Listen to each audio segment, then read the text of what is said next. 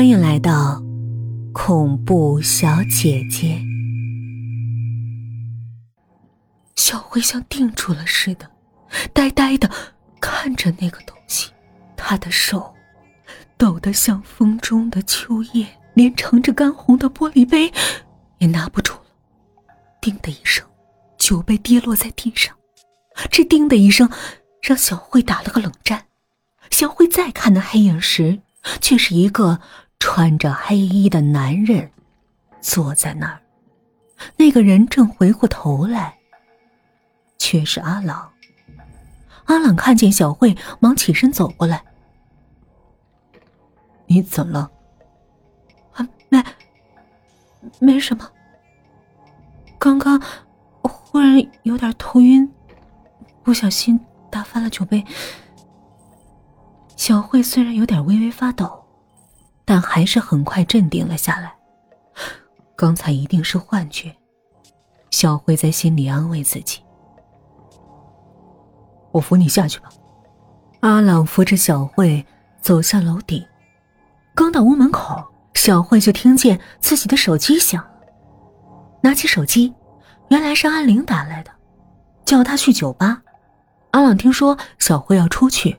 劝他说：“身体不好就别去了。”小慧说：“已经很久没有见到阿玲了，要不以后朋友都没了。”说着，小慧已经换了衣服，拿着手袋走到门口。阿郎走过来，吻了她一下：“那早点回来。”晚上，小慧没有回去，她想起幻觉中的黑色的狗一样的东西。好像在哪儿见过。自从小慧和阿朗搬过那里去，很多事情都太古怪了。小慧在阿玲那里过了一夜，但她什么也没说。第二天一上班，小慧的精神差得很。最近大家都说小慧的脸色苍白，好像生病了似的。同事通知小慧去开会，小慧收拾了文件。从办公桌后面站起来，可是刚一站起身，小慧就觉得眼前一黑，什么也不知道。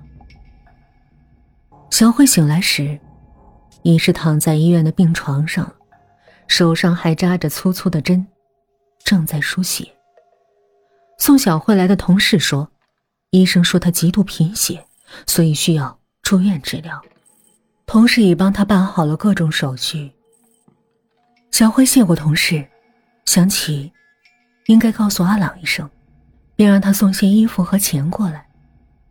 可是小慧拨了阿朗的手机，却是关机。打了许久，阿朗的手机始终是关机。同事都走了，小慧拿出电话，查到阿朗公司的电话，她拨了那个号码，等着接通的声音。可是里面却传出电脑毫无情感的语音：“，您所拨打的号码是空号，请核对后再拨。Sorry, the number you dialed does not exist. Please check it and dial later.” 小慧呆住了。小慧数次查证后，电话里传来的都是同样的话语，而阿朗的手机始终是关机。小慧再试图想别的方法来找阿朗，可是她发现，除了两个电话号码以外，小慧对阿朗根本一无所知。小慧从来没有见过他的朋友、同事、亲戚，甚至是熟人，都没有一个。他在哪儿工作，也都是他说的。小慧连他的公司在哪儿，也不知道。小慧的心里一片空白，他漫无目的的打开电视，用遥控器吧嗒吧嗒的换着台。本市电视台一则紧急插播的新闻吸引了小慧。电视报道里，有人在本市西郊公园的山上发现了一具女尸。边播着电视的左上角，边放出一幅照片。小慧看了一下照片。好像在哪里见过。小慧慢慢想着，而电视里的新闻播音员还在啰嗦着“请知情人举报”等等。小慧看着照片想着这是谁？为什么有种似曾相识的感觉？突然，一幅血腥恐怖的画面浮现在了小慧的脑海里，小慧尖叫着关掉遥控器，坐在病床上，大口的喘着气。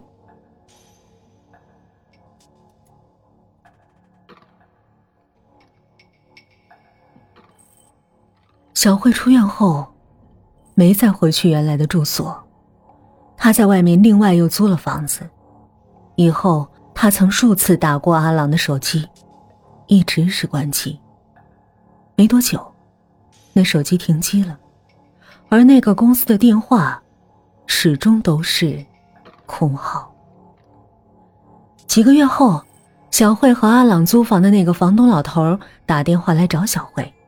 原来那房半年的租金已到，而老头却找不到阿朗，只好找小慧。小慧对他说：“把房退了吧。”老头约他去那套房办好移交。小慧本不想去。但老头总要看过房子才放心。去的那天，小慧约了公司好几个男孩一起去。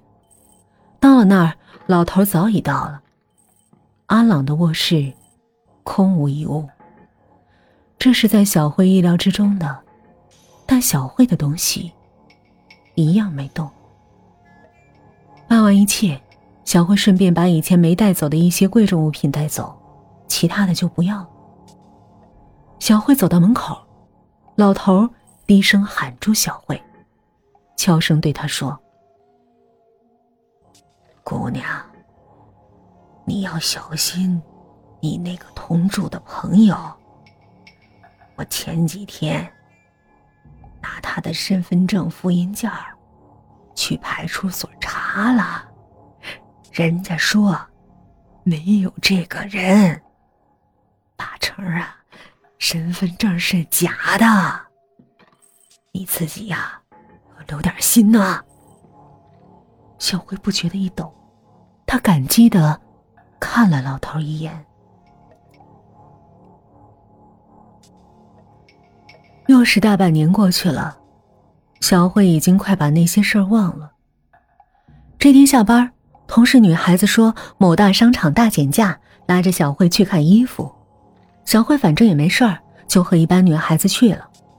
到了商场，一般女孩子直奔扶手电梯，要上二楼去看衣服。小慧站在扶手电梯上，看着商场里如潮水般的人群。忽然，发现旁边从二楼向一楼下的电梯上，有个熟悉的面孔。定睛一看，是阿朗，他还搂着一个漂亮的女孩子。小慧觉得一阵寒意涌上心里，一愣神儿，两人已在所乘的扶梯电梯上交错而过。不知为什么，小慧想追上去。小慧在扶手电梯上推开拥挤的人群，三步两步跑上二楼，一转身又上了从二楼到一楼的扶手电梯。这时，小慧看见阿朗已经快到底了，小慧拼命向下跑去。等到小慧跑到一楼时，阿朗已经不见了。阿朗消失在人群中了，消失在因商场大减价而疯狂购物的人群中了。想到刚才阿朗手臂里搂着那个漂亮的女孩，小慧不由得打了个寒